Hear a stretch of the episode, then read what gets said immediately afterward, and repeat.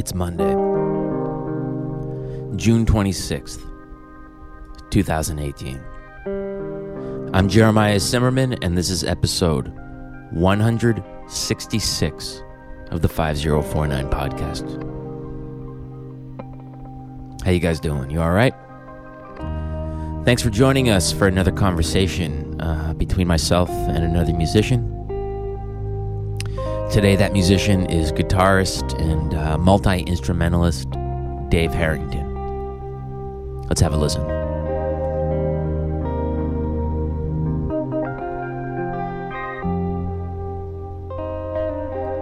Dave Harrington is with us, and uh, it's a good one. Before we get into it, I just want to say thanks to everyone who came out to Arete this last week uh, for the live podcast taping with Peter Evans. Um, it was a lot of fun. The music is great.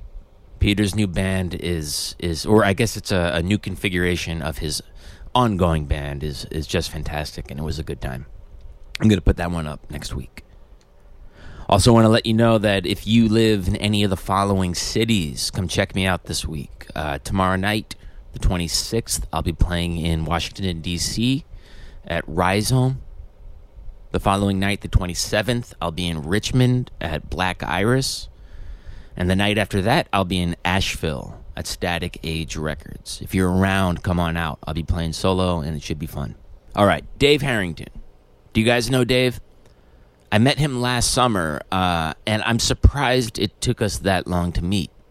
I met him through my my great friend and collaborator Brian Chase, um, and Dave is just on a personal level a very enthusiastic and uh, uh, affable person. You'll hear that in the conversation today, um, but beyond that, and, and more importantly, perhaps for for this part of the talk, uh, he's just an amazing guitar player.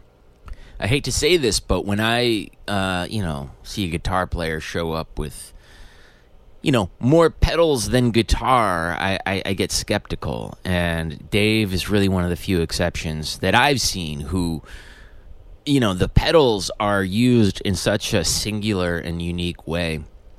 Um, where number one, the guitar still shines through but the use of the pedals is really creating like a full ambient soundscape where they're like their own orchestra and it, it's an amazing thing to listen to. It's an amazing thing to watch when you see him play. Really just like total mastery over his setup. Uh, we talk about that a good bit today.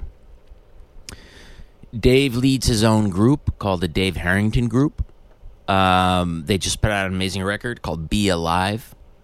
By just put out, I mean in the last year or two. For many years, he was one half of the duo Darkside with Nicolas Jaar. Recently, he led a group. Uh, I'm so bummed I missed it uh, at Pioneer Works in Brooklyn, doing a piece that was, uh, I guess, sort of an homage to the work of Brion Gysin and, and William S. Burroughs called Dream Machine. And when I, you know, when I say an all star band, it was the master musicians of Jajouka, Greg Fox, Trevor Dunn, Zeena Parkins. I mean, really an incredible group of musicians. And, uh, you know, you'll hear today. Dave's a great guy. He's originally from New York City. We talk a lot about that. We talk a lot about New York today. And um, on another episode that's coming up soon, we kind of just talk about New York. I, I hope that's interesting to you guys. I don't know. I like talking about New York. I find it endlessly fascinating.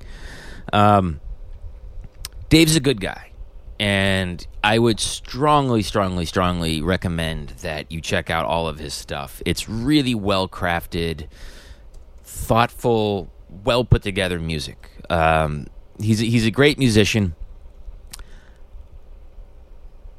And if you want to find out more about him, go to his website, which is harringtone.com. H A R R I N G T O N E dot com.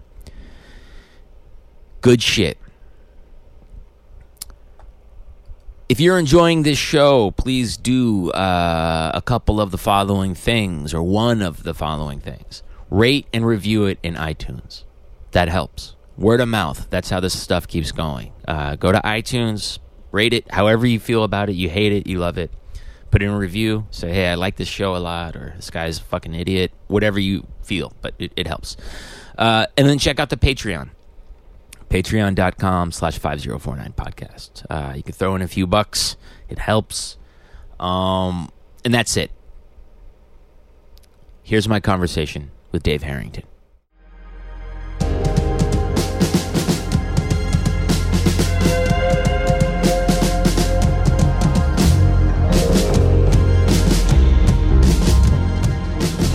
I've been listening to the the new bootleg one they Dude. put out. The thing with Train.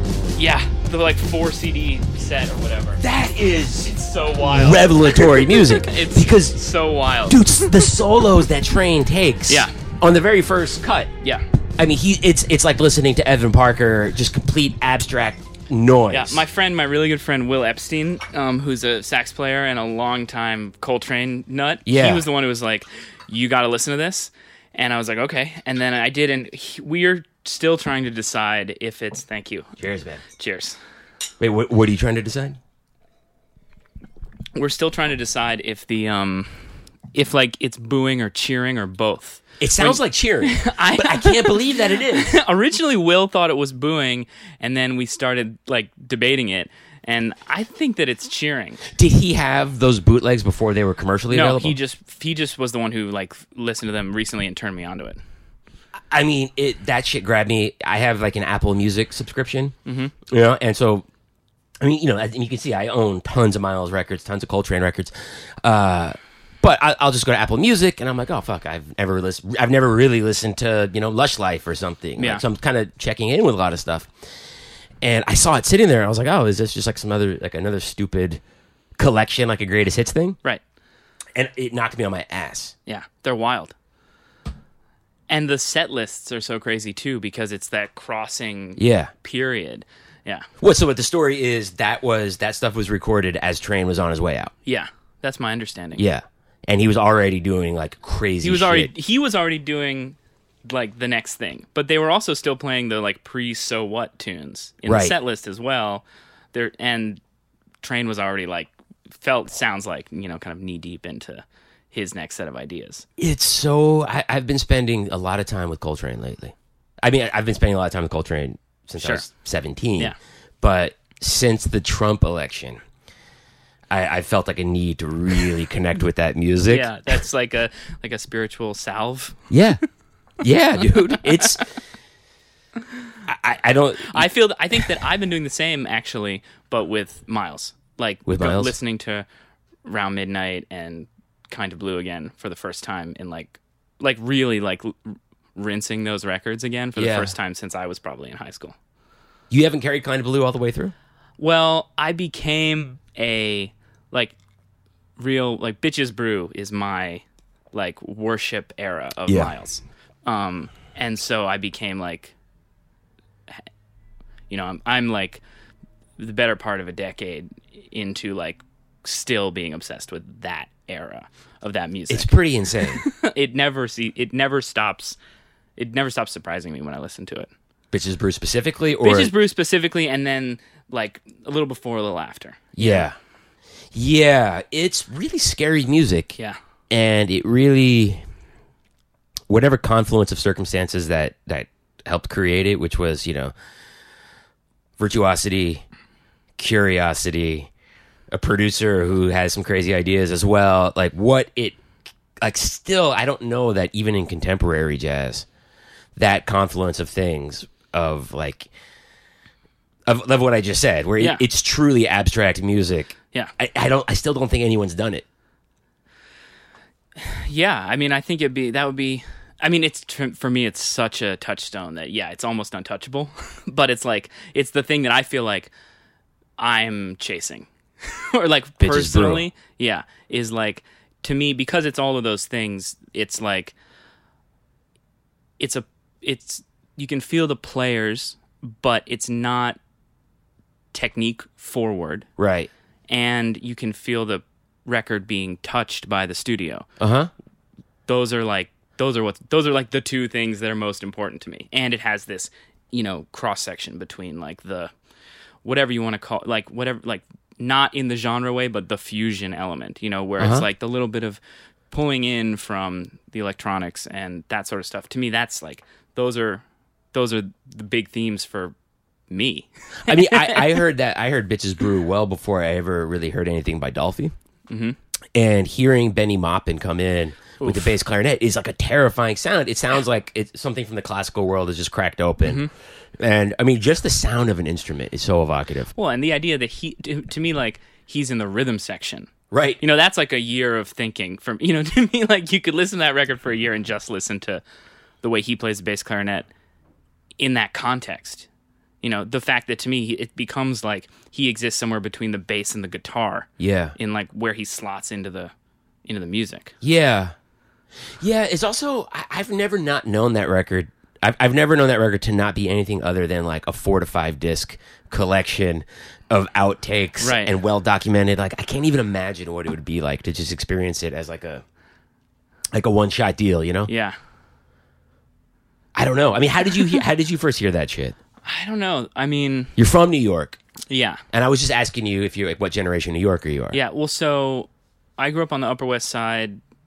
My parents were uh, journalists, and yeah, and um, and so they they like you know.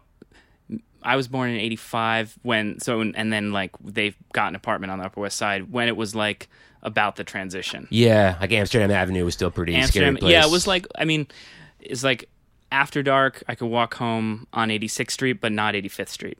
yeah, yeah, yeah, yeah. it was yeah, like yeah. you know 85th Street. There's a Montessori school there now. Right. That used to be like a either a crack house or a halfway house or something. Did you go to The a same Montessori building. school? No, I went to New York private school situation. one?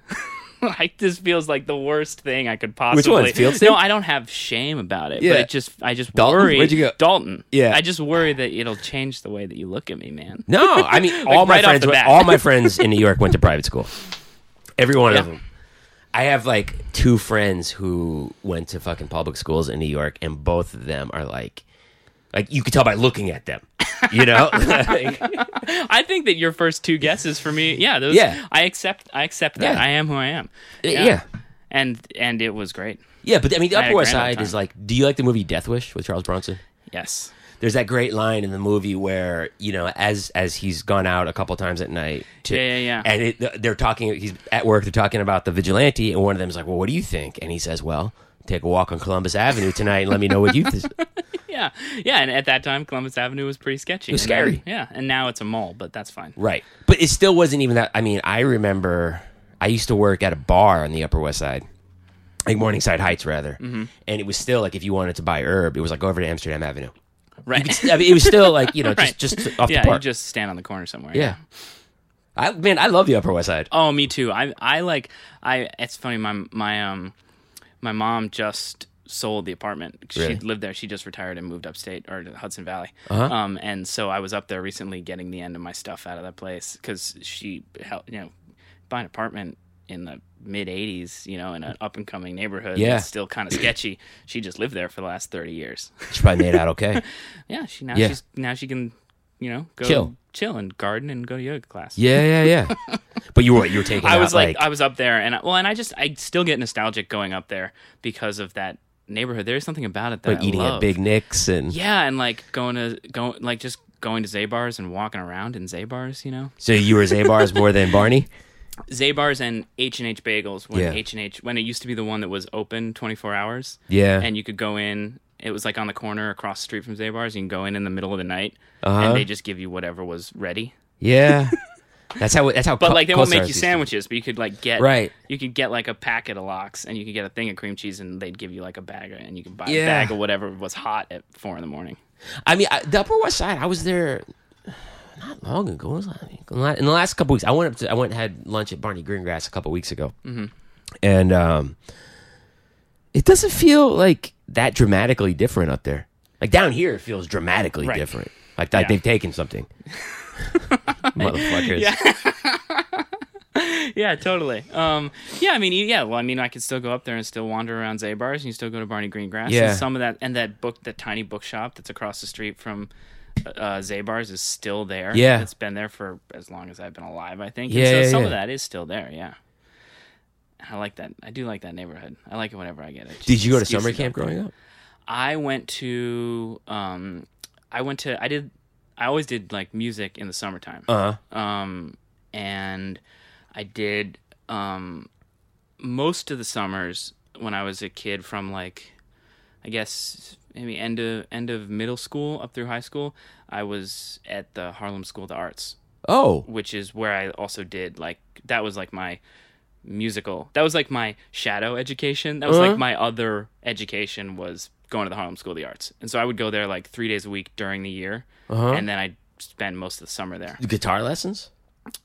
I was a jazz bass player in those You days. started an upright bass or electric? It's like upright, Yeah. upright and electric. yeah, but upright was the first instrument. Um, well, I had the, you know, my my parents and uh put up with the like, I want to do this, I want to do this, I want to try this, I want to do that, Yeah. like in a very nice way for me when I was a kid. So like the first, like there was the like cursory like, you know, year of piano lessons when that's kind of all you're big enough to do, and Sure. then when I was in elementary school, Eddie Locke, who's like a kind of obscure, semi-obscure, like uh, bebop, hard bop drum- drummer, Uh huh. was teaching, like played with Coleman Hawkins and stuff. Yeah. was teaching drum lessons to kids at the elementary school I was going to before I went to Dalton. Right. So like when I was in second grade, I took like a couple of years of first grade, second grade of drum lessons with Eddie Locke in like Whoa. the boiler room where they had like stashed him. in, That's so fitting. um, It where says was so like- much. It was like some. It was, but it seemed like it, he had gotten. It was like a, like a retirement plan where he. It felt and where he like there were like a, a lot of students. It was like a thing that a lot of kids did was like take drum lessons with Mr. Locke. Anyway, so I did that. Yeah. and I think that definitely did have an impact on me. But then yeah, and then like basically when I was kind of like a couple of a little bit of guitar lessons, but I was a bass player from the time I was like. 10 or 11 Uh-huh. i had kind of like zoned in on bass and for the next like 10 years that was what i did Do you still have an upright? yeah Fuck, that's my favorite instrument. mine too I mean, if I, I started on electric bass, and that's what I played for like the first ten years of playing music, and if I could have found my way to an upright, I probably would have stuck with the bass. But they're just too fucking expensive. well i just at some point it was like i i had taken like a year of guitar lessons and it was that stage in school where i was lucky enough to be in a school with a great music program and it was like i had to play something i had to like Yeah. pick it was like pick an instrument time and i just basically you know convinced them to let me play the bass instead of the cello or the the violin and i don't even remember why other than probably whatever it is that Yeah. drives someone drive that is because it is kind of a mysterious oh, it's just a mountain of an instrument. thing but i was like i i want to play the bass i want to play the bass and that was Still, anytime I'm on a gig where someone's got a, a bass, I ask if I can play it for a few, and I can only play for like on an upright for Yeah. five minutes before my fingers just have nothing left. yeah my i i mean i can still kind of like i'll pick it up i- if i'm like recording and i can and i can plonk out an idea but Right. my chops But walking a chops. bass line for more than thirty yeah, seconds than 30 is like seconds, impossible. and i'm like oy, oy. Yeah. Fuck, man. But also, I mean, to be a kid in New York City, like on the Upper West Side, having an upright bass is kind of like a real estate commitment that's a little unreasonable. yeah it's true yeah but buried in the it was yeah i think it it was like in the living room Yeah. um, and and the one that I rented or whatever from somewhere. I forget the one that I had to practice on. But yeah, it was like you know schlepping it around town and stuff. Did uh did you start going downtown pretty early on? to Check shit out. Yeah. Where'd you go? Um, I had a I had great fake ID. Really? That or or more likely the places I was using it really just, Just didn't care. fucking shit all yeah. day. and so by the time I was like uh you know uh 16 17 like junior year of high school I was going to knitting factory on Leonard Street and Yeah. Tonic and Nublu and sneaking into all the places. Nublu is an interesting place. yeah. I want I want to Yeah, ask you is. some shit about Nublu. Uh, Nublu is is such a mystery to me. But wait, why did you start going to Tonic and the Knitting Factory? These are like fucking weird places. Why weren't you going to like the Continental or Coney Island High or? I don't even to know what those places are. I, Really? To this day, I mean, I, I definitely was. I wasn't in. I wasn't like in bands. Like I was. I was. I was after like the the music. I was after that music by the time I was in high school. That's what I was Uh-huh. Listening to. That's what I was. I think the mix between the mix of like how I found my way to that, I'm still not really sure. But like my entry point to that to the to that world was like, which even saying that makes it sound weird. But like it's like Sex Mob, Medeski Martin Wood, Yeah, it's kind of groove based. Zorn. My yeah. my like my my like door opening was like kind of groove based stuff. Like used to listen to a lot of Charlie Hunter. You know, like yeah, that, seven like, string guitar. Love Charlie Hunter. That first band with um, Jay Lane and the sax player. Uh, yeah, John Ellis. yeah. I saw them at the side stage at Lollapalooza in like '93 or '94, and I was like, "This is insane." Yeah, yeah. I, I yeah. I used. I, s- I remember I snuck in somewhere else that is now no, North Moor or something. It was used to a place that used to be like North- Soho. Yeah, Eh, Soho place. Anyway, saw him there. Yeah. yeah. Um, Rope a Dope was the record label Rope that Dope was a really label. Yeah. Sort of championing that stuff. Totally. And so that was my like I somehow got into that stuff. I mean I don't know if it was my I mean my teachers at Harlem School of the Art, Arts also were like in that scene. Who were like uh Brad Jones. The ba- man, Brad is amazing, He's like yeah, he's one of the best bass players alive. and he's the nicest guy. and he was my he was my upright bass wait- teacher when I was you know Oh fuck, that is 13. yeah. and you, but you didn't have any idea of who Brad was as a working musician. I but I quickly did find that out because I became obsessed with the probably be, I think maybe it you know it may all be Brad Jones and also like the the connection to the New York thing may be like dominantly a Brad Jones thing because Brad can play, man. he can really play Yeah. and he was an awesome teacher and such a amazing lovely human being and I have a vivid memory of going to see the Ribot's Cubanos Postizos Yeah, at the Leonard Street Knitting Factory. And it was probably, probably because packed, right? probably oh yeah Yeah. and probably because Brad was like I'll put you on the list or something when I was like fourteen or fifteen. yeah. That might have been like the end of the story, and then after that, those first two Postizos records, uh, the yellow one, which was the first one, and then it's very entertaining, the blue one. yeah, I was so excited about those records when they came out. I I mean I just I still listen to the both of those records, but the one that has um No Mayores Mas on it, Yeah. The first one, yeah. yeah, Yeah, Ribot really hit something with those. yeah. Something that, like, is not. That, that was a weird time. I remember going. Well, yeah, because all of these things. Sorry, but all No, of no. these things that I'm that I'm mentioning and thinking about, and like going to, you know, going to Tonic and seeing it like slammed at midnight for Sex Mob. You know, Yeah. like that's a weird. That's a, that's a great time. It was a little pocket of time that it, it was a little misleading, maybe. You I ca- mean, I'm still chasing that dream. Yeah. you know. well, I mean, New Blue seems to be the place where that still kind of exists.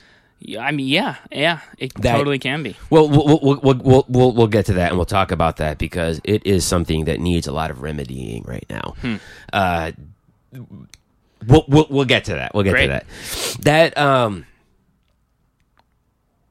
there is something to be said though. I, I, when I first started getting into all this stuff, and it's a broad world, as we both know. It's Yeah, a, yeah. it's a Venn diagram that goes on forever. But I remember buying records by, by Ribot that, was that on Columbia perhaps? Or, uh, I got it right here.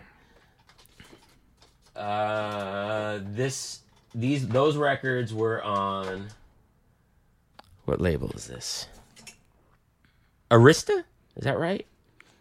I believe that. Yeah, and I, I remember David. I bought um, a David S. Ware record that was on Columbia, and I got like Zorn records that were on None Yeah. and it seemed like oh, this was perfectly commercially viable music.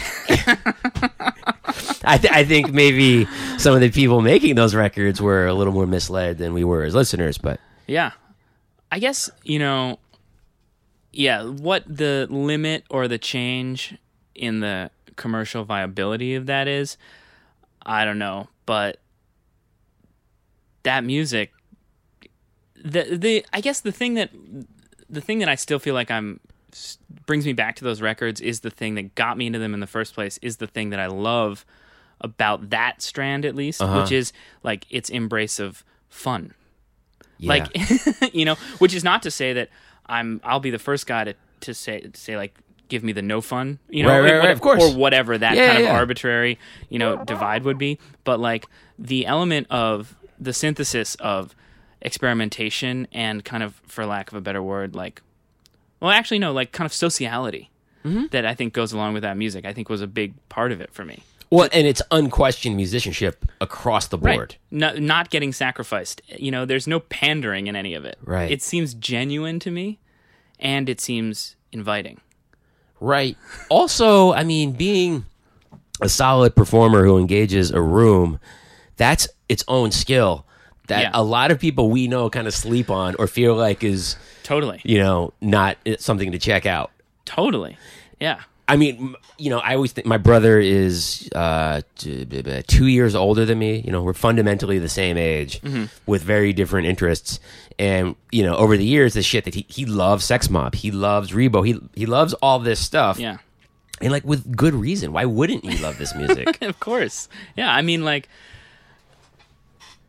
some and it was the thing that got me wanting to go see it and then Mm-hmm. wanting me wanting to stay out late, sneak out, sneak in and like you know there's a, a magic to the way that that music it always felt like the connection between the the recordings and seeing those bands play was very like was very permeable Mm-hmm. and in a way like i think for me because i was lucky enough to be here and i could go see that music Mm.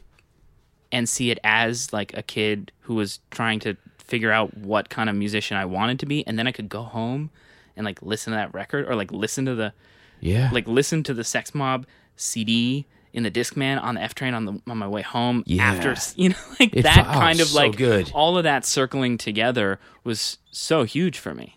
it's funny. You know, I've been a media junkie my entire life. Me Like, same. Six years old, I started listening to shit. And most of the people I know who grew up in New York City, you know, who are roughly the same age as me, you know, five to ten years plus in either direction, um, were grew up media junkies. And there's, you know, I remember specifically like if you're a media junkie in like the mid '90s, there's no better place in the world than New York City. Yeah. it's like Tokyo. Yeah, it's all there Between the Virgin Yeah, yeah. Megastore the Tower and- Records on Seventy Second or Sixty Six Oh, or wherever that one was. The that giant Tower one, the one that was close to Lincoln Center. Yeah, It makes me wonder, like, there is just something like intrinsically exciting about retail, about the smell, Yeah. about going into a Yeah. shop and being like, oh, I can't afford all this, but I sure want to. the number of like lost afternoons and like Sundays I feel like I had just going to the old 50th Street, like the Sam Ash, Mm. Rudy's, Manny's strip when it was still there, just to like go in, just to go in and like hang out in Rudy's for like an hour. Yeah, I mean, I really don't give a fuck about nostalgia, and I like, I, I just, I don't want to like harp on that stuff. But it is just something worth noting that like it was a cool time. Yeah, I mean, I yeah, I, I mean, I think like I always think of that kind of thing. Yeah, I'm not particularly. I'm nostalgic for my own Sure, kind of experience Yeah. with that, but um, I take a kind of like almost a cold approach to the way that it works in New York because I feel like New York. What I love about New York is it is it's recycling itself, Constantly. changing itself constantly. So like that kind of thinking of that those paradigms of shift in like New York culture, I'm kind of like that's fine. You know, like yeah, would I like to go to the Tower Records? Yeah, but like it changes. right. Move on. I, I realized one day I was in um I used to work I'm still kind of getting over something so forgive me. Uh I used to work in this office that was on um 39th and Broadway. So when I would take lunch, I would like inevitably end up walking through Times Square and stuff. Yeah. And I remember one day just looking around saying, I'll bet like I was on a block I was on like, you know, 41st and 7th or something and you know, the streets were packed with human beings and I was like, I'll bet that not 5% of these people live in New York. Right. Yet this is New York. Mm-hmm. This is as New York as it gets. I was like, like outside Tad's Steakhouse or whatever. and that was like a big eye opening experience for me. So what makes New York New York is a question that I battle with a lot because I fucking love New York City and I'm going to be here Yeah, for the rest of my life. And part of something that I deal with is like, well, what makes a New Yorker a New Yorker is like a personal love and investment in this fucking crazy place. Like, here's something I found out a year ago that is endlessly fascinating to me. Out, I'll show you outside mm-hmm. my window. Hookers were invented behind this building. What does that mean? What that, that means. I mean, what that means is the park that's just outside this building is called Corlear's Hook Park. and it's been there forever. This is the etymology of hookers. And it used to be that, you know, back when this was all a port city, this little park was where like all the sex workers congregated and all the dock workers knew you could get whatever you wanted a lady boy, a, a chick, a dude, whatever the fuck you were looking for. That's where it was. So sex workers were called hookers because they congregated at Corlear's Hook Park. Wow. So- Incredible. and that yeah. to me, and I'm that's just- like, yeah. If you don't own that information, then you're not a fucking New Yorker. Not that you know what I'm saying. no, no, no. I'm still, you know, change. I'm still becoming, and I will always be I just, I becoming just a mean New it's Yorker. like if you if you live in this city and you don't have like an in depth like awareness and appreciation of ev- of of of some some percentage of what walked through it before you, yeah. then fuck off. I think that you know, you and I may be like the last kind of generation of people who feel like that. You think? I don't know. Is that I there's I just feel like I know I don't know, maybe it's just I don't know that many people who are like really native lifer New Yorkers. I gotta say, man, I've been And really. so um, how attached can I you know, it's I hard mean, to I didn't get- grow up in the city. Yeah, I- but I I, would- feel like you at this point you've grandfathered you're grandfathered in, right? I've lived my entire adult life in New Yeah. York. I've I own a, par- a place. yeah. I've opened businesses. Like I've, know, Yeah. I'm a fucking New Yorker. right. And I've been really sad the last couple of days about this Anthony Bourdain thing. I didn't know that I would me be. too, man. Yeah. I I mean, yeah. Uh, I met him a couple times, and he was really nice. And I found his books at a, like an important time. You know, I, Mm-hmm. I got Kitchen Confidential when it first came out. I'm going to do all the talking on this interview, by the way. Great. I mean, this is great for me. we just you know, but eh, but certainly something I picked up from Anthony Bourdain is an appreciation of time and place, which is why like yeah. my favorite place to eat in New York City, my favorite places are Peter Luger, um, Russ and Daughters, fucking Barney Greengrass, places where you sit down like you are, you know, corner bistro, like you mm-hmm. are somewhere. Dim sum. Yeah. Yeah. Pick your fucking place, you know. Yeah. Any one of these, and it's just like that is. If you don't have that, you're not a New Yorker. To me. Yeah. Yeah. I agree. If you're just as happy to go eat at Subway or Right. then you're not it and that's why I think the current infiltration of, of gentrification is particularly disheartening is because that's what's lost. Like people who come to New York to become a musician because they love the Velvet Underground, Right. you're welcome. Come in. you know, it's like you you're you're actively seeking to participate with this really crucial part of what this place is. But if you're living in a condo on North Sixth Street with no awareness of what was there before your place, Yeah. you know, I, I don't have a lot of love for you. Yeah. I mean, yeah, that conversation is complicated and comes up a lot because I'm also now like a I mean, I've been living in Brooklyn for, you know, since I graduated from college. Right. So I'm like a Brooklyn guy now, but like I, by kind of default. And yeah, that stuff is really complicated I think in Brooklyn because of the the I mean, it, it all kind of gets summed up by like when the Vice off for me when the Vice offices bought the building where Yeah. Death by Audio and Glasslands used to be. Yeah, well, uh, you know that's kind of it. Poetic nugget of- it's hard to what this looks It's hard like. to unpack it any more than that. You know. Yeah. Yeah. It, it, it really is uh it, but it also made But at the same time, the the like what was there in Glasslands. I guess the reason I brought that up was because that hurts, but what was there in Glasslands and at Death by Audio felt like it was also like a new thing to me at least. It felt like an extension of the Velvet Underground spirit. Totally. But new, but also fundamentally kind of a new vibe in New York that was certainly different from at least the the kinds of stuff that I was exposed to when I was a you know high school student going going running around, um, and and then you know the guys who are friends of mine who ran Glasslands who now recently opened up a much bigger place. Which place? Called Elsewhere. That's oh. in Bushwick okay. they couldn't have done that if they hadn't gotten run out by Vice. Right. So it's kind of like I'm, I guess I'm like kind of synthesizing a few different things, but it's like that what that those kinds of steps that are happening so quickly in Brooklyn of the like culture economy. You're just being shift. chased around like a rat, though. Yeah. like if, if if you're the person that truly like loves making shit, Yeah. You just what do you do? Do you accept that like you're always going to be on the run? Yeah, I mean, maybe, maybe change is fundamental. I got I have so much anger over this, and I got to get over it, and I, I don't know. Like it doesn't feel good to be angry all the time, and it doesn't feel good to feel sad all the time. But there's something that I'll just never be okay with. With um, this, it, there's a trajectory that seems pretty consistent, and it's just getting gnarlier and gnarlier. yeah, I think there. Well, I guess I'm. I prefer to be the optimist, and Yeah. im- you know, it doesn't mean I always feel that way. Yeah.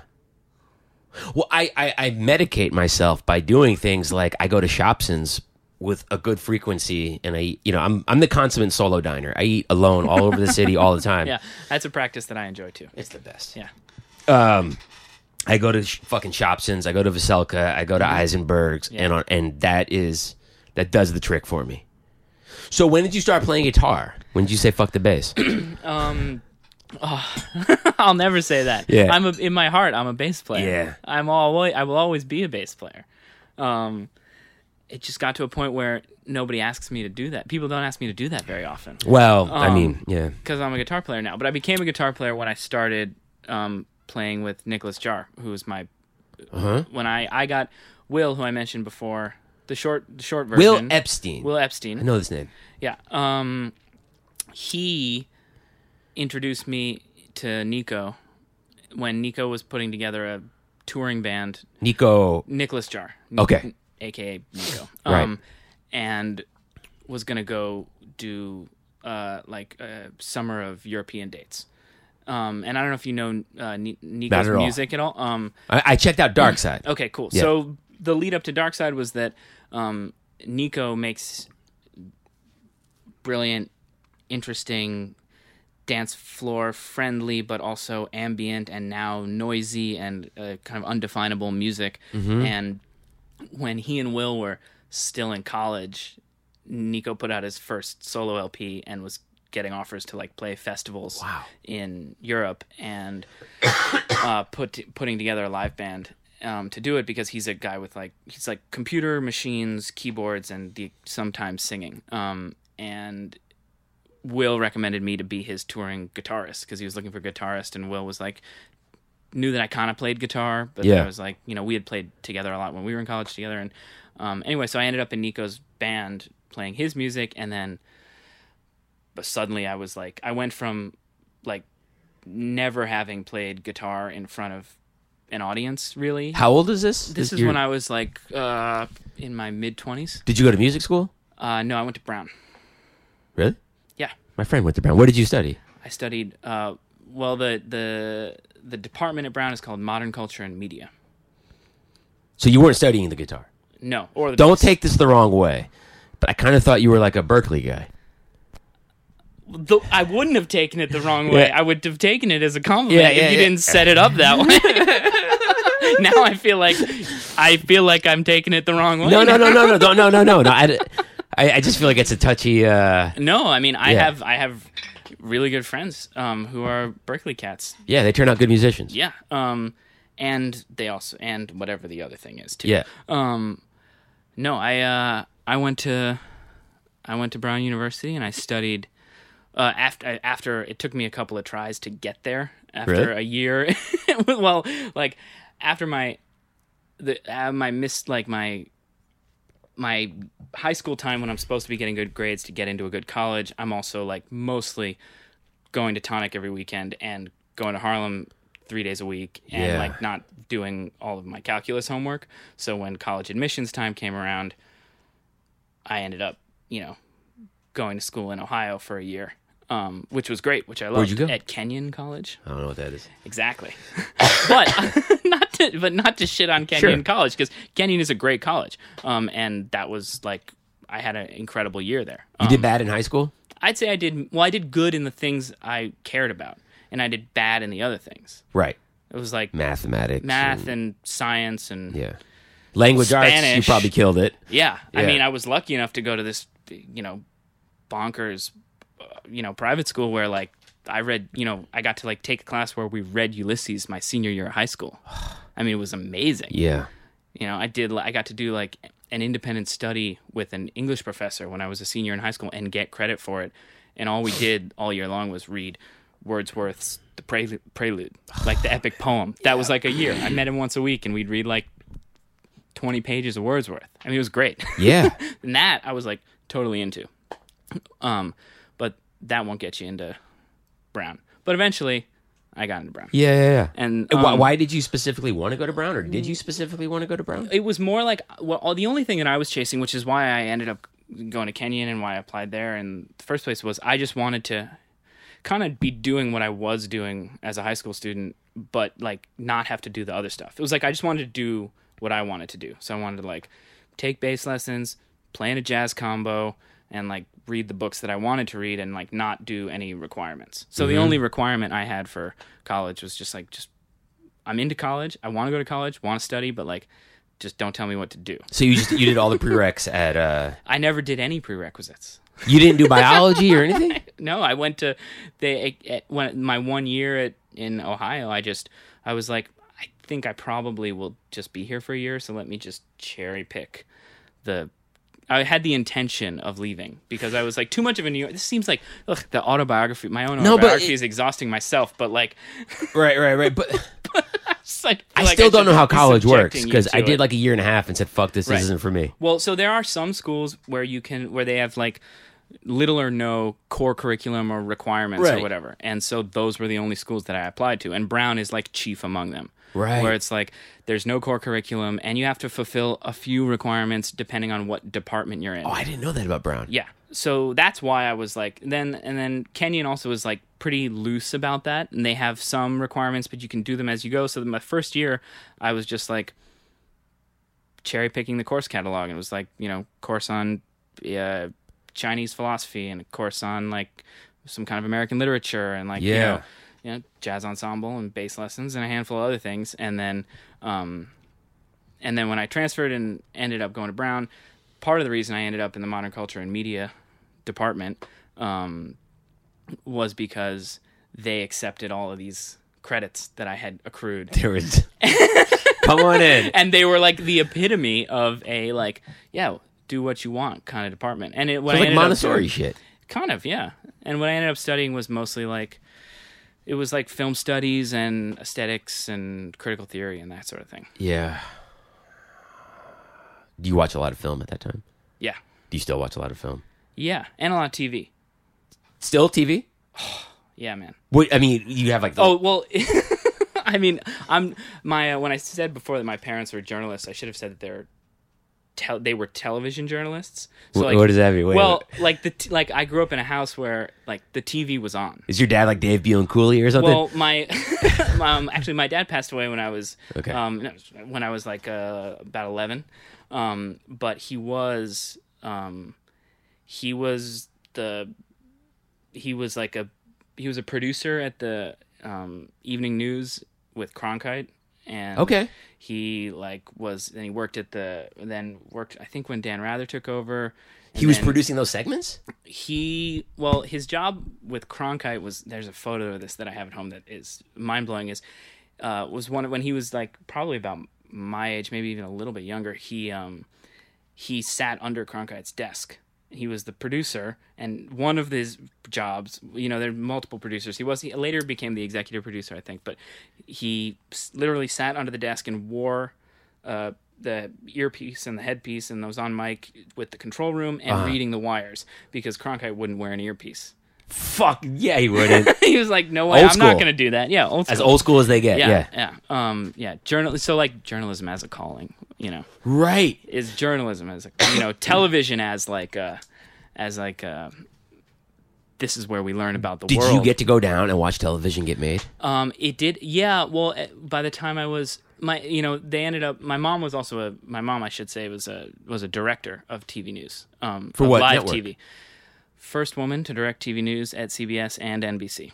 National or at the local affiliate? Live national news. Like she would do the, um, uh, like the uh, political uh, conventions Uh-huh. and special events and stuff, and like sometimes I remember like I forget if it was my mom or my dad who had to go in, but like you know, there's a plane crash in Iceland, and like she's got to go get on a plane and Go to like, go Reykjavik some and- go to Reykjavik and like call the shots That's and like deep. you know there's a hostage crisis and like you know you got to run into the you know got to go to the office and like you know it's Call so it as it crazy. happens. Like I, I've been when I was a kid, I would watch TV.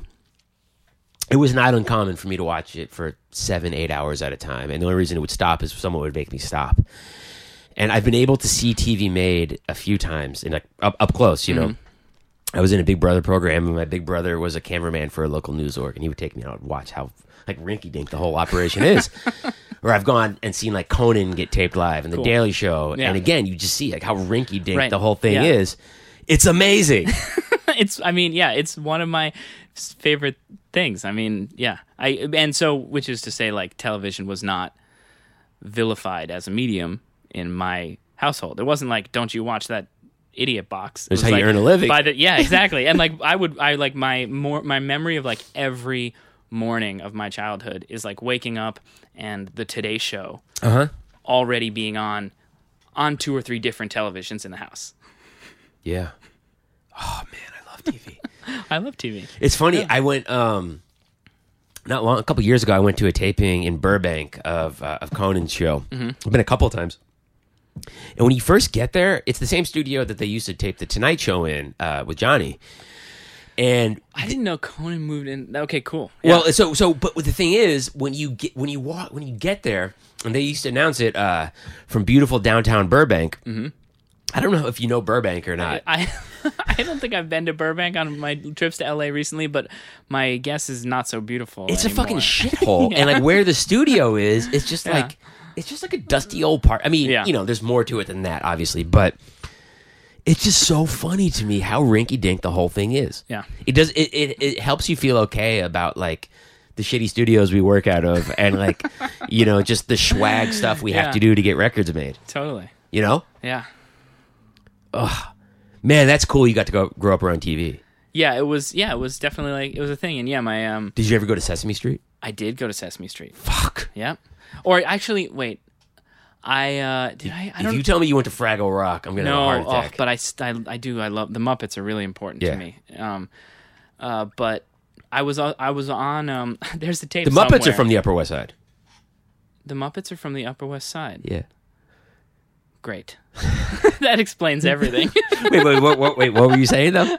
um, I I got to see. Uh, I there's a tape somewhere of me being um, uh, of like me at age three or something when when my mom was working on the Today Show and Big Bird was on, and I'm like there in amongst the 15 kids sitting there eating Cheerios and like staring at Big Bird. It's the best. That's the best. That is Yeah. the world of imagination. That Yeah. like, I feel like if there's any like, there's a million great reasons to grow up in a place like New York or LA, and that's certainly Yeah, yeah. Being clo- being close to, yeah. It's funny. Like, yeah, and it wasn't like it was. There was always TV journalism, so there wasn't like a cele- There was never like a celebrity element to anything No. that I was cl- close to. But like, yeah, but yeah, the television thing stayed with me. yeah. Do you t- today? Do you have cable at your apartment? No, I don't anymore. You got streaming That's- services. Yeah, but I have all of them, I do too. and I enjoy them. do you? Yeah. I find what I like and well and I like I'll go on jags with certain shows and I'll I'll step back in time, you know, Do you like a House of Cards? or two. Yeah. That dude lives in this building. Uh, the dude that plays Doug Stamper, Oh, re- somebody um Michael. Uh, Yeah. yeah, he lives. Yeah. I see him and his kids all the time. Super Right. nice guy. Right. He, yeah, he's like a New York theater actor Yeah. before, Yeah, dude, he's like a right? down home, Yeah. working actor who happened to find his way onto this show Yeah. that we'll never see again because the lead thought- is a fucking Yeah, perp. that's a whole thing. Yeah. Yeah. Oy. Um yeah, I mean, yeah, and I'll get ups. I'll, I'll like, I'll crawl down a hole with with a television show from the '90s or something, and just kind of like boom, boom, boom, boom, boom. That's a nice thing to do. good That's shit. a nice way to relax. You know, like sometimes, you know, let's just sit on sit on the couch, play my scales, And watch just- some television. Yeah. You know? Oh man, I love television. You're really sort of like I hate television. I hate like the streaming thing. You can really sort of You can choose your own adventure in a way that makes it seem less kind of like tyrannical of your consciousness. So I've got subscriptions to Netflix, Hulu, Filmstruck. Maybe that's it. But you can really see the layers. Like like Hulu is like ninety nine percent shit. Netflix is ninety five percent mm-hmm. shit, mm-hmm. And then Filmstruck is like. 95% solid fucking shit Yeah. that I watch the least out of all three. I don't think there's any shame in that, man. I think that's I watch a lot of shit. Yeah, I Yeah. think that's important. Did um the last time I saw you was at that gig that you put together like a year ago already Yeah, I was at thinking about that the other day. Mm-hmm. Brewing. And to me something very special happened at that gig which like I played a duo set with Brian. We played 30 minutes or whatever Yeah, and which was it was cool. really cool. Yeah, Brian's my fucking brother from perhaps the same mother. Uh, but I opened my eyes, and Bill Frisell came running up to me and gave me a hug. And he, you know, in his way, he just said, "How do you do that with the clarinet?" Oh man, Yeah, and I, I was like, "Holy shit!" And I, I remember saying to you because, like, I, I, was like, "Hey, man, Frisell is at your gig. Are you losing it?" but I was like, "Wait, I don't even know you. I don't know what your relationship to Frisell is." I, the answer is I was losing it. Yeah, But we talked after I'd played. you and Bill. No, sorry. I that night after me and because I was playing duo playing with with Kenny. Kenny. Yeah. and you and I didn't know. I, thank goodness I didn't know Bill was there. Oh, okay. I just I was like I saw De- it was Devin Hoff Devin was Hoff playing played the night, and then you guys played Yeah. duo. Yeah, and I so after you guys played, I think I like went to the bar, got a drink, Right. sat down, made sure my stuff wasn't broken. You have this amazing pedal board with all kinds of shit on it. Yeah, and I, every time I pull it out of the Pelican case, I'm like, let's hope it let's works. hope it works. Yeah. Um, and so I was like, oh, good, everything works. And then I kind of looked over at Kenny and I was like, you want to play music? And he was like, yeah, man. And then we did it.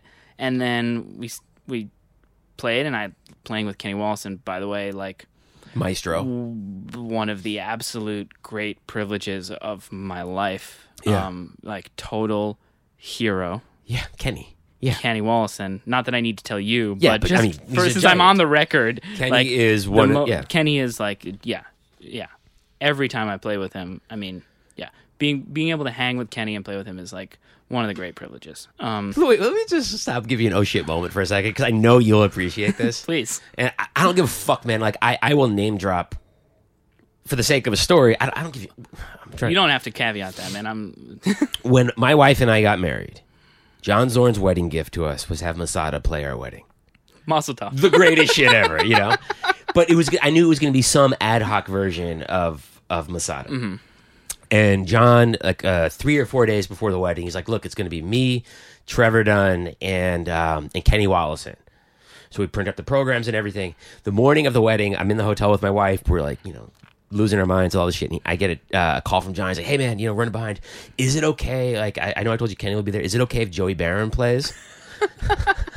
I'll, and I'll never, I'll never forget. I was, you know, I was like, "Yeah, that'll that'll do." That'll be fine. Yeah. I think you in that moment. I hope that you. I mean, I know it was your wedding, so it was probably hopefully, and I assume mostly about that. But I Right. feel like Oh, it was the also you happiest. should feel like you kind of arrived in life when you get the call from Zorn, and he's like, Is "Had it to sub Baron for if Wollesen. Joey Is that okay with you?" And I'm gonna. I'll show you. The, I have this picture. I've talked about this a million times on the podcast. Of it's like five minutes after we got married. My wife's in tears, and Joey Baron is holding her hands and putting his bald head to her hands, like blessing her. It's like That's a. I'm that's out. it. Done. we done, we did it. all right, all right. So wait, go. So going back to that gig at Threes.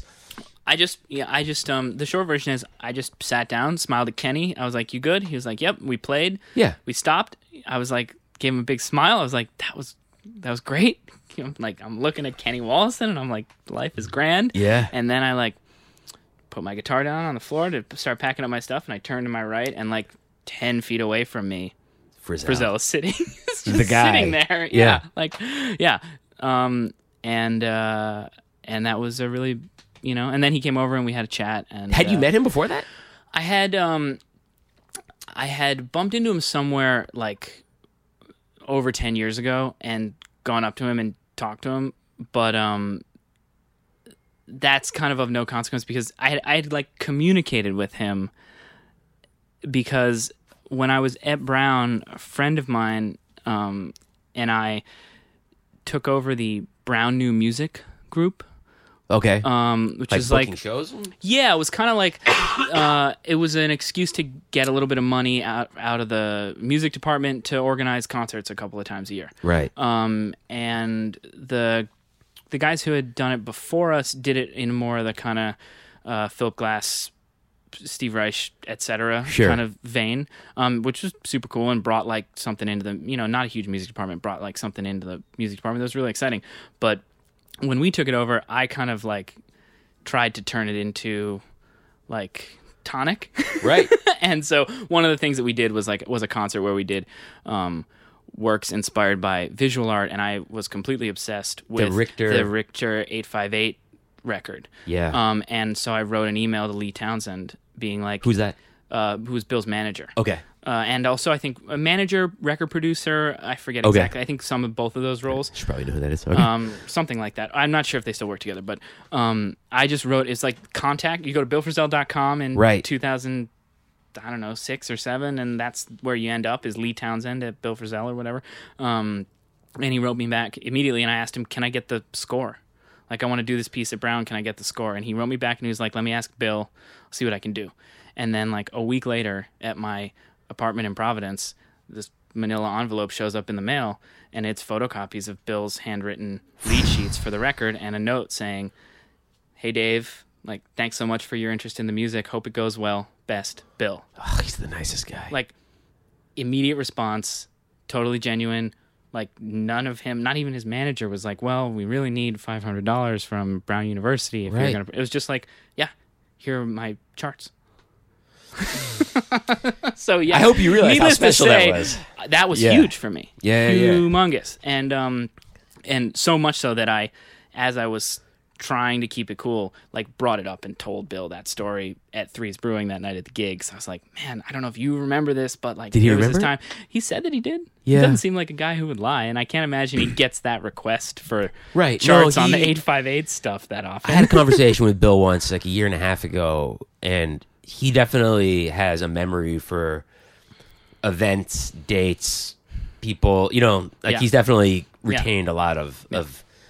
That's funny. I, I remember because after I said that to you, like, "Hey, man, you got to be feeling pretty good Frisell's at your gig." Yeah. I felt a little weird. I was like, "Oh, maybe they're like friends," and I, I, I didn't. I hope I was like insulting in some way. no, no, man, I felt pretty great. I mean, He's kind of like the guy. yeah. To me, yeah, for me, he's kind of like the guy. I when mean, did you first hear his shit?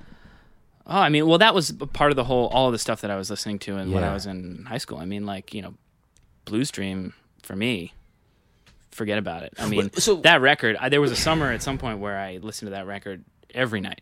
Yeah. Let's talk about Frisell for a minute because there's a lot of. I'm, I, I mean, I'm a casual Frisell fan. As a person, I'm a huge fan. Just have, like, As human to human. yeah, Yeah. Um, Good for you. but he's really like, he's the guy for quite a for, for quite a few reasons. At the end of the day, when it talk when you when it his his harmonic language, his clarity of ideas, his use of effects pedals, like all all these different things on their own is enough to give a guitar player like something to think about for quite a long time. But he has all of this thing happening at one time. Yeah. What what was it that first grabbed you about Frisell's playing? Well, I mean, for me, keep like all of these, you know, all of these formative guitar experiences are happening to me at a time when I'm a bass player. Yeah. So like I was definitely in high school and I was I mean I could I had a guitar at home but I never played guitar with people. Um and I never practiced guitar and I to this day I still can't can't sight read treble clef. Oh, really? I, I I'm a bass player. Yeah.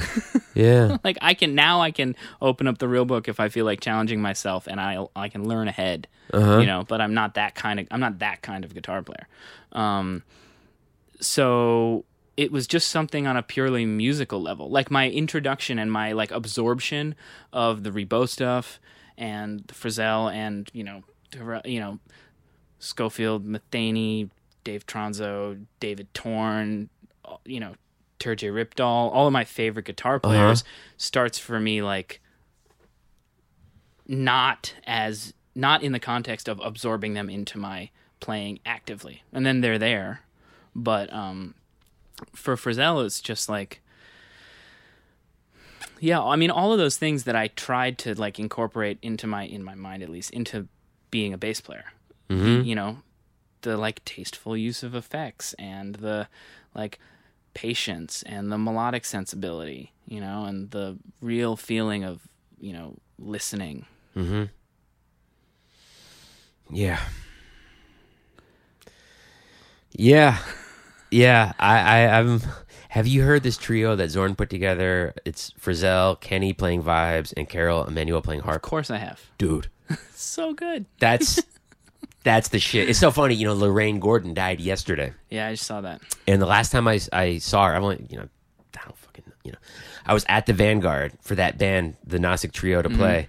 And for the entire set, she was just berating Zorn to his face about why isn't there a drummer? Why isn't there a sax? This isn't burning. This needs to burn more. it's not burning Yeah. i mean that so music good. is the opposite of burning which is kind of why it's so that music wonderful to me is so perfect. yeah It's like it need I need nothing more. yeah So, uh, wait, how old were you when you when you switched over to the guitar officially? I mean, I guess like when I was uh, 23, 24, 25, somewhere in there. It's a lighter load. Yeah. Carry around a guitar. Uh, Yeah, except the way that I play guitar, it's like, like a fucking. you know, a pelican that weighs, you know, 35 pounds and a backpack full of garbage. Are you? So I got a big shit thing of pedals up there, and I'm always cycling them in and out like a revolving door. I feel like you actually use your pedals. yeah, I do. I Thanks, man. Yeah. I mean, I definitely like, to me, well, a part of it is that the guitar players that I, the guitar players that I like, there is an element of that. And, but also, you know, my, my entry point into playing, becoming a guitarist was in electronic music. yeah. So a lot of that, you know, the playing in Nico's band and Darkside, you know, the pedals, pedals, the pedals were always a thing that I had accumulated. I was like that, you know, at various stages, kind of annoying kid who was like bass with pedals. You know, like I went through my peaks and valleys of that. Sure. Um, which can be great and can be, you know, like you're not a guitar player, man. You know, I, Well, the guitar is an interesting instrument, yeah, the electric guitar, because on its own it doesn't sound like anything. also true. It, if, if if you cut the power, Right. an electric guitar player doesn't have a gig. yeah. Um, and I guess I like to lean into that as the short version of what I'm saying is Yeah. that you know the using using the pedals as like expressive tools Right. is what is most interesting to me. Not so much like, um, oh whoa, it sounds like a blah blah blah now. You know, not not like to Right. the point of like oh, not like the kind of science experiment pedals that are like, whoa, it sound now it doesn't sound like a this or that anymore at all, and like make your guitar into a something crazy. You know, like I like it as like I mean the the thing and most of the things that I've settled into doing with the with the pedals um, since Darkside stopped being a band is like trying to like extend the limit of what the guitar can do. So like the it's more about like various stages of sampling, looping, and manipulation of the actual guitar sound. Mm-hmm. So being able to like, which is kind of the electronic thing for me, which is like being able to pull, you know, make the guitar do things that it shouldn't do, but still kind of be a guitar. Mm-hmm. how much of and, and, and again just for you know for anyone who's listening like the pedal board that you were using that night at least like it, it seemed like a pretty full orchestra of of crazy you know boxes. And one thing i, I as like a pedal fetish fetishist myself mm-hmm. i really like pedals that like the strymon timeline delay pedal. Mm-hmm. I love that pedal for a variety of reasons not Is that that- the one you were using that night at threes? Because All I was using that night was a reverb and I was yeah. like, oh, what is he doing? So I just- you're like, it's just the one pedal, Yeah. and I was like, he's just this, just there's the one thing, and it was so you did so many things. Well, philosophically, we got to talk about that Okay. Mm-hmm. because I'm getting rid of pedals right now if they don't do more than two things for me. Like each pedal, I'm like, oh, I got that thing I do with it. Mm-hmm. But the the Strymon uh, timeline, do you have one? no, but I know I've used them. I know Yeah, it's pedal, like you know, arguably one of the best delay pedals Yeah. out there. yeah, it's a really musical pedal, which is it's got built into it, and you don't have to learn the pedal that well to do this. You can hold your foot down on um, any one of the switches, and it'll start swelling the delay. So they've designed this thing that speaks immediately to a musician's uh, sensibility. Like you're not leaning over and dialing things in; you're just Yeah. stomping your foot down to kind of feel the music as it's happening. And I, I, I, through that pedal, I've learned. Oh, I, I only want pedals that respond in that way. Yeah. You know, I never dug that Green Line Six because it always. You like it? I love it. I love it. I have I have a good like I have um I have a like a control. I've like retrained my, my it's that pedal is like a part of the guitar for me almost. That's like the point. brain of your rig. No, it's just a it's a piece of it, but it's a thing that I use I use expressively. Like I think through that. Yeah. There are a couple of pedals that, and like processing things where like my ideas s- like start while I'm improvising, knowing where they're gonna go when they get to the Sure. the pedal.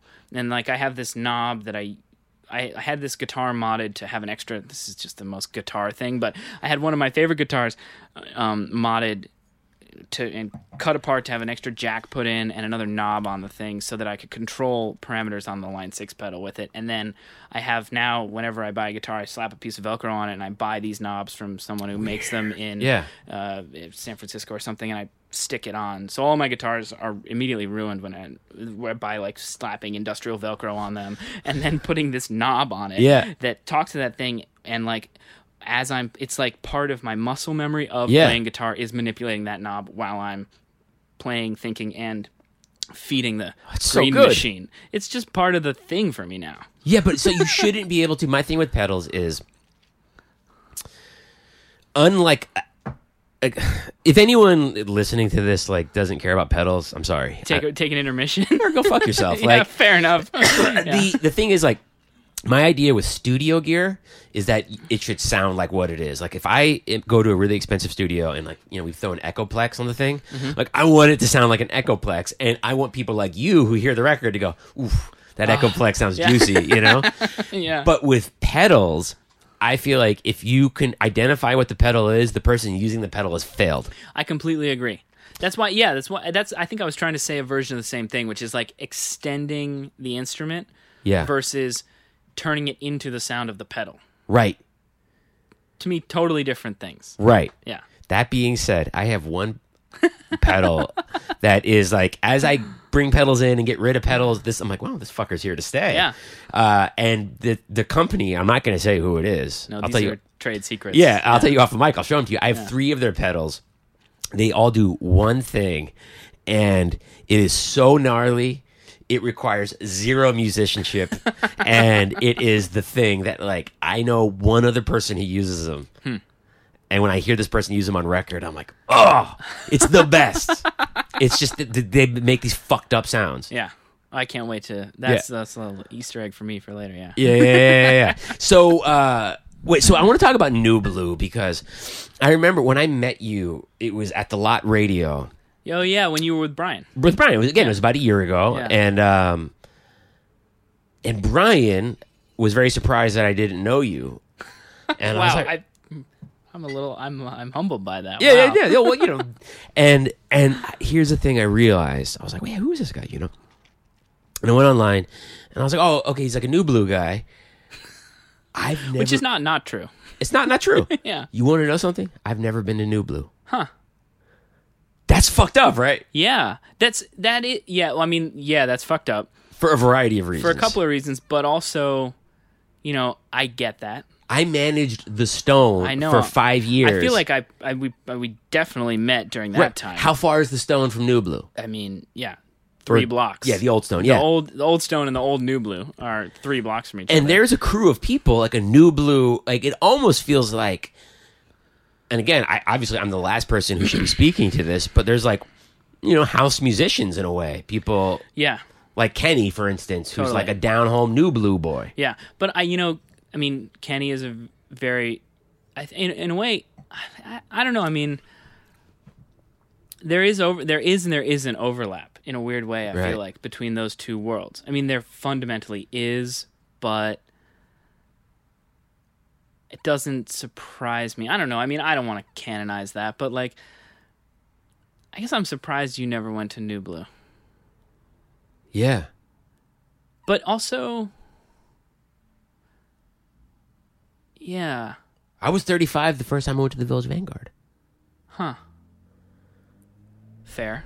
You just have particular tastes, You and you're allowed to have that. Yeah, yeah, man. yeah. yeah. But th- there really is a whole scene in Nublu that's Yeah. like specific to the venue, specific to Yeah. the the vibe. Yeah, there is a there is a vibe element to it that you know that Ilhan has curated Yeah. through the years. Um, and there is a and you know there is a, a sound to the place. I mean, I like I used to sneak into Tonic, used to sneak into Nublu. Yeah. Um, and the fact that I, you know, I think that like there is a kind of surface connection, if not like, eh, but also like, I mean, I play with Ilhan all the time. I love playing with Ilhan. Yeah.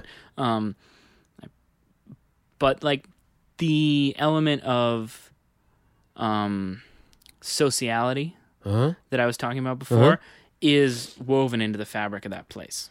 And so I think that's part of why I've become really enamored with being in that community. Right. And Nublu, you know, the thing that a lot of people sort of bemoan since Tonic went away, since Zebulon went away, Yeah. is that like, which I Zebulon was maybe my favorite New York venue ever.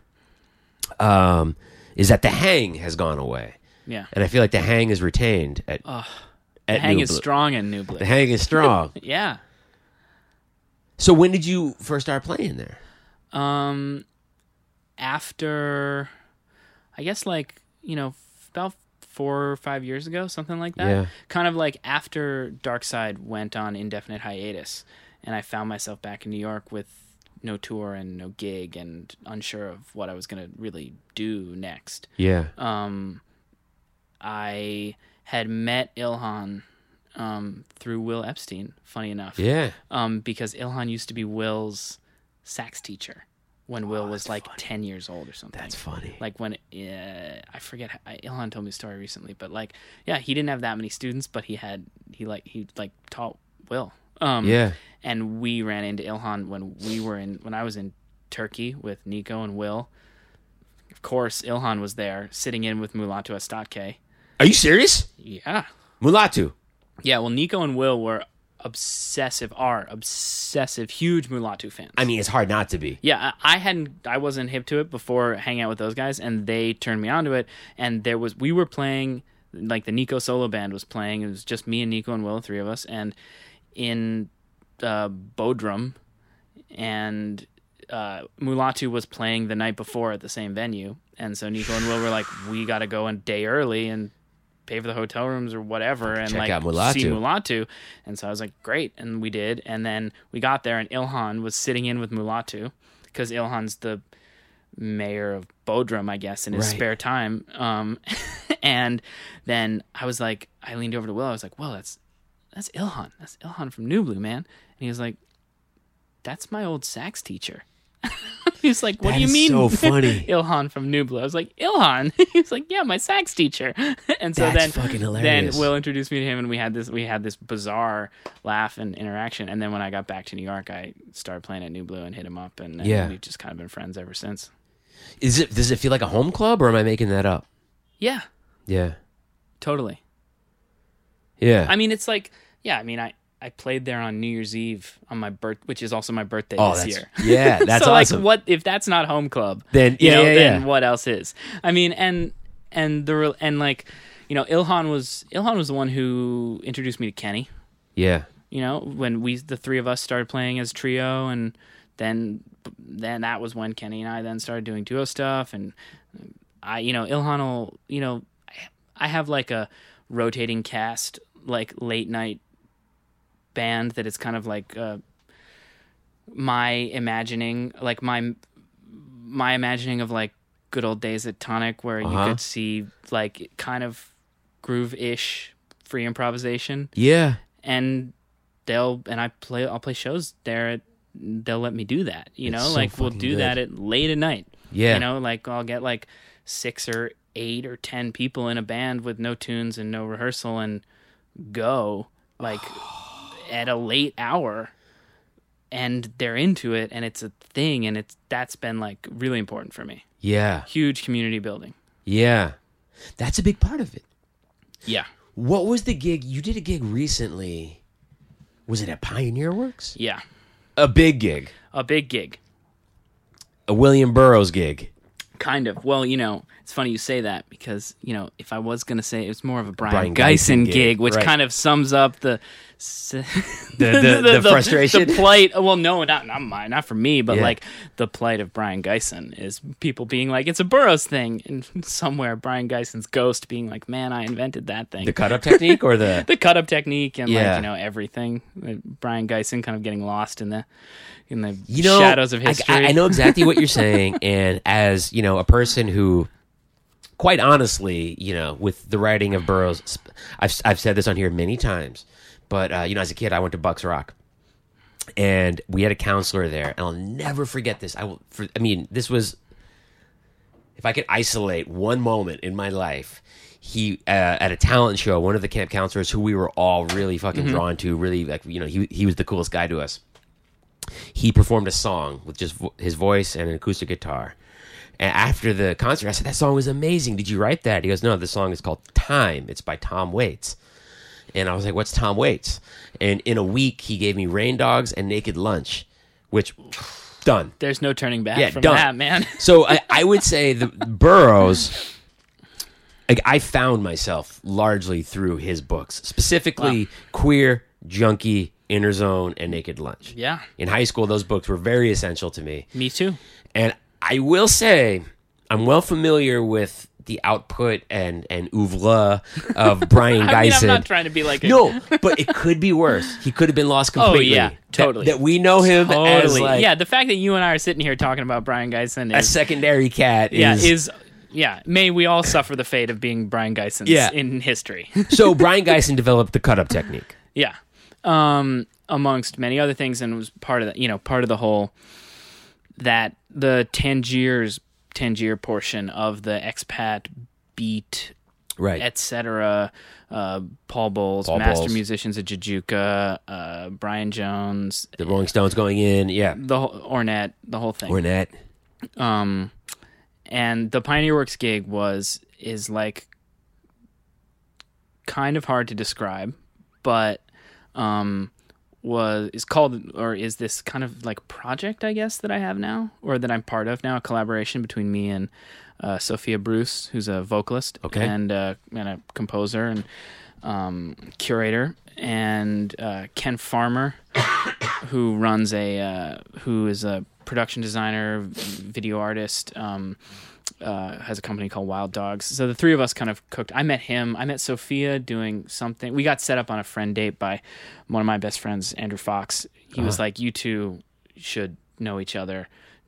Go." And Yeah. we like, you know, we talked about all the same stuff you and I've been talking about this whole time. Um, and uh, I met Ken because he was doing visuals for Zs. Oh yeah. Um, and I was like, this is cool. And I started talking to him, and we were like, oh, let's do something. Anyway, um, Dream Machine is uh, a. It's taking this idea of the the Dream Machine, which is this object invention that Gysin and Burroughs and Ian Sommerville, who was a math- mathematician who was part of their scene, um, came up with, which is the. It's basically a device that's a cardboard tube with slots cut in it at a certain uh, spacing so that when it spins on it and you put it on a turntable and you stick a light bulb in it and then when it spins you look you get close to it you close your eyes and the flicker rate of the light starts to induce varying degrees of visions behind your eyelids so that's that's what the dream the original dream Right. machine is and then which i don't know maybe, maybe i'm telling you stuff you already no, no, know no, no, but for the sake of this No, thing this is great. um, okay, so that's like the original thing, and then the project that we do that cribs the concept and the name from it is basically taking that and making it huge. So the idea was um, was born when you know I've been doing these projects where I do like uh, live improvised film scores on and off for the last couple of years. The best. Um, one of my favorite things to do. Yeah. Um, one a formative experience for me was seeing Frisell do his hit some of his film scores live at Prospect Park Mm-hmm. probably 10 or more years ago. And I was like, this is incredible. Frisell and Kenny and Tony doing Yep. Buster Keaton in the band shell. Oh, I mean, better than that you can't get. yeah. Um. Anyways, I have like my kind of take on doing that, and um, I was talking with Sophia, and she was like, she she's organizes a festival in Australia, um, once or twice every once or two years, and um, she was like, maybe you should come to a film score, and then we got to talking more, and then she told me that she that the master musician master musicians of Jajouka were gonna be at this festival, and I was like, oh, interesting, and then we kind of stumbled into this idea, like Dream Machine. And it just grew and grew and grew from there. Because i was like uh, she was like visuals and improvisation like the thing that you do. And then she was like jajouka will be there. And i was like jajouka? And i was like do you know about the dream machine? And she was like let's do that. And then now we make it now we made it this huge project And you Ken. had the master musicians at the show in Brooklyn. Oh yeah, and the you know, and then So fast forward like a year and change later, Bashir. Bashir and Mustafa were playing with us at Pioneer Works with the this ensemble that was put together from friends of ours and people that uh, between me and Sophia we reached out to, and um, it was like uh like a uh, like a really dream yeah. band, like like yeah, personal dream band of like you know New New York Heavy, maniacs. heavy, heavy, like all the yeah, heavies. like all the heavies from all different stripes of heavy. Um, Did you get to hang with Bashir and Mustafa yeah, and talk and talk and break bread? chill and yeah, What? What's you can't? I mean, I don't know if you can answer this. You probably can't. But like, wh- what do those dudes think about like for fifty years now? Western musicians coming and being like, "I want you to do something." right. Like that's gotta. Well, it was interesting because, yeah, I mean, they it was so, and I've heard a lot of that stuff too, like you know the stuff they've done with Laswell, um, and the and like the the Ornette record, the dancer dancing, in, your head, which is um, oh yeah, one of my all time favorite records. Um, so, but you know, so I, I mean, I kind of kind of internalized the idea that this, you know, like we we didn't invent the the idea of like bringing them into like something was not something that Sophia and I invented.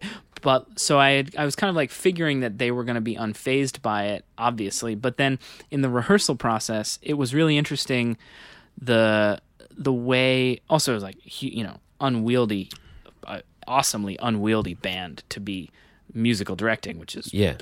what Sophia and I were doing um which is deeply intimidating and exciting and you know being in Pioneer Works for a rehearsal day with like Yeah. Bashir and Mustafa and And then you know, it was like Trevor Dunn, and Trevor Greg Dunn Fox. and Greg Fox and Zeena Parkins Uh-huh. and uh, C. Spencer, Uh-huh. uh, Lea Bertucci Uh-huh. uh, doing tape machines, incredible. Bill Kouligas, Pan, like um, Oliver Coates, who had done an earlier iteration of with who I love playing with. Yeah. Oliver Coates, fucking incredible player. I mean, all these. Um, Andrew Fox, my buddy, Uh-huh. in it. Um, it's such a big band. I don't want to forget anyone.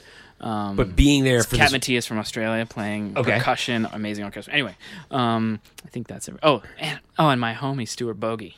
oh bogie, Ah, ah, bogie, true, true clarinetist. fucking bogie, man. Yeah. Bogie is. I've never met Bogie face to face, Okay. but Bogie, I know several. He's an important person to so many people I know. He Mm-hmm. seems like. Like, like such like a central like a part of the nervous system of the way things come and go in music in New York and the world. yeah. Fucking bogie, man. Fucking Bogie. Yeah. Bogie. D- Yeah. I mean, You talk to Colin Stetson. You're gonna talk talk to about Matt Bogie. Bauder. You're gonna talk to about these Bogie. guys. Bogie. Bogie. Yeah. Yeah. Bogie and I became buds in the last couple of years. Um, and I've played in his band. He's played in my band, and uh, we're, I'm working on a, his next solo record with him. We're making a Bogie like I, sh- I don't know, if, fuck it, but like uh, Bogie solo record, like Yeah. produced by me and Oh, my man. friend Phil, who's an, an, an engineer. that I Long work with a lot. overdue. So it's just the three of us making like a bogie forward, like just bogie on horn record. Yeah. I won't say any more. I'll leave All the right, rest is fucking like you know, but like Bogie. fucking bogie man. Yeah. Anyway, and of- so of course Bogie was there, and Arrington, uh, uh, Arrington de Dionyso, Yeah, yeah. another maniac tenor man. Um, so anyway, huge crew, and with the master musicians, with Bashir and Mustafa, it was. r- I didn't. I didn't really make any assumptions about them. I was just thrilled to have the opportunity. I was like, they're gonna be there, great. You know, Right. Check, done. Like, like this is it. You know, this is like this is uh, ab- absolutely unreal. is, yeah. Like I'm done here. Yeah. Um, and it was just really interesting to see what they responded to, what seemed to excite them the most. Because I kind of the one assumption I made was like, they've done it all. Yeah. You know, it's like, what are we gonna bring into their zone that like Ornette and Laswell and you know And the had- Rolling Stones. and the Rolling Stones Yeah. haven't already. You know, Right. like what? How? And but there were moments in the rehearsal process, and then in talking about the shows after, and where it was like there were mo- where eh, there were like certain things that happened in the you know the nature of the way that we'd written the score for the piece and the structure or certain interactions between ensemble members and the where they were like they were like oh this is this this thing. You know and those were the moments that i was like oh interesting. Like huh. You know like they, they were like this thing is this is really happening. And i was like wow. You know, okay. I'm sure those guys have high speed internet connections and iPhones and all that shit, or maybe they don't. But I, you know, since Anthony Bourdain passed away the other day, like the other night, I watched like back to back episodes of. Mm-hmm. i haven't been able to do that yet but it'll happen I watched his episode of. Tangier, and he goes to where they live, and Yeah. he spends time with them. He eats with them, and they do like an Oh. all night performance. And like, as colossal as those dudes are to 20th century, 21st century music, Mm-hmm. at the end of the day, they live in a tiny little place yeah and have. You know what I mean? It's not, I, I think we forget because we live in this land of shit where Right. like you're just inundated at all times. Like those dudes have like a pretty clear and and and Well, and it wasn't always that way, and I learned a little bit of like you know secret history in that when the other be from Genesis, who was the other Uh-huh. huge part of that show. yeah Genesis. I mean, yeah. Uh, w- there was a phone call before I met Genesis between me and Sophia and Genesis just to like hash it out a little bit, make sure that Genesis was cool with like this is how it's going to go, this is what we expect of you.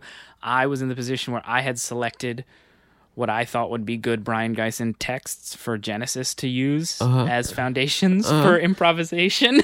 and so I was like then suddenly on this phone call talking about it Yeah. um, which was like amazingly fun and warm and like just inspiring and like the opposite of like it couldn't have been less stressful. It Right. was just like easy and amazing. right, right, right, right, right. Um, And Genesis was talking a little bit about how uh, um, Bashir and Mustafa they used to live when they were living in New York. They were all friends, and Genesis was telling us this story about how she would write um, like writing letters to the consulate or something, like helping them with like legal troubles in the '80s or in the '90s about like living in New York, and they uh, the whole thing. And then Bashir said something about how he's like, yeah, and then we left. Now we just now we live in Morocco yeah. so they had kind of done the thing. They had it had happened, Right. and now they're like, yeah, we'll just we'll come over and do this dream machine with you, and then we're gonna go home. Go back to Morocco. Yeah, Have you been to Morocco?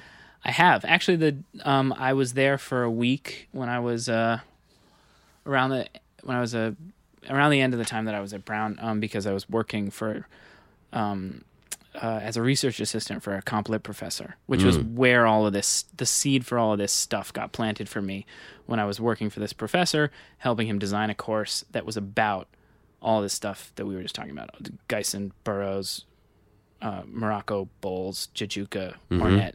Um, he had wanted for a long time to teach a class about expatriate um, collaboration and intersection in Morocco in like mid 20th century. Um, Yeah. And I took one of his classes and I wrote a paper about something vaguely adjacent to that. And he was like, "Hey, do you want to be my research assistant?" And I was like, "Yeah." 'Cause that was my job for a couple of summers was and one of those summers I got to go to Tangier and like go through some old libraries and try to look for some stuff about pirates and mostly just bum around the Smoke hash. city. Yeah. like yeah, and just chill Smoke hash, drink tea. and and, like watch people walk by. Oh man, I think I need to go. Yeah, why not? I haven't seen a lot of places. I've done. I have the kind of like uh many tours, Yeah. but don't like really see you don't places. really see. Yeah, it's such a cliche. I, I mean, through touring, I've been to like 30 different thing. countries. It's I've, yeah, I got that. Yeah, Yeah, it's like cool. I spent a fucking day in Zagreb. Like I haven't been Right. to Croatia. right. I spent a day, you know, I sound checked in Ljubljana, played the Yeah. gig, and then left. Like I haven't been to the fucking Yeah. Slovenia. exactly. I need to go. Are we? Do we do it? I think we're good. Up to you, man. Yeah, Did we get it? This Feels is good, to man. me. this is rad. Thanks, Dave. Thank you. All right. That was Dave Harrington. Hope that you guys enjoyed that. He's a good guy, that Dave. And uh, check him out. All his stuff. Really, really well worth your time. Go to herringtone.com to, to check in on what Dave's up to. He stays busy. He's in the, you know, the night that we recorded this, he was working in the studio, uh, producing a record, and literally like left the studio to come do the thing, and then went right back to the studio. I dig that. Go to the 5049 website, uh, check the links. I got a new record coming out called Decay of the Angel. Um, that should be out soon. If you're in the South, come check me out this week. And uh, that's it. Hope you guys are all doing well, and we'll talk to you next week. Bye.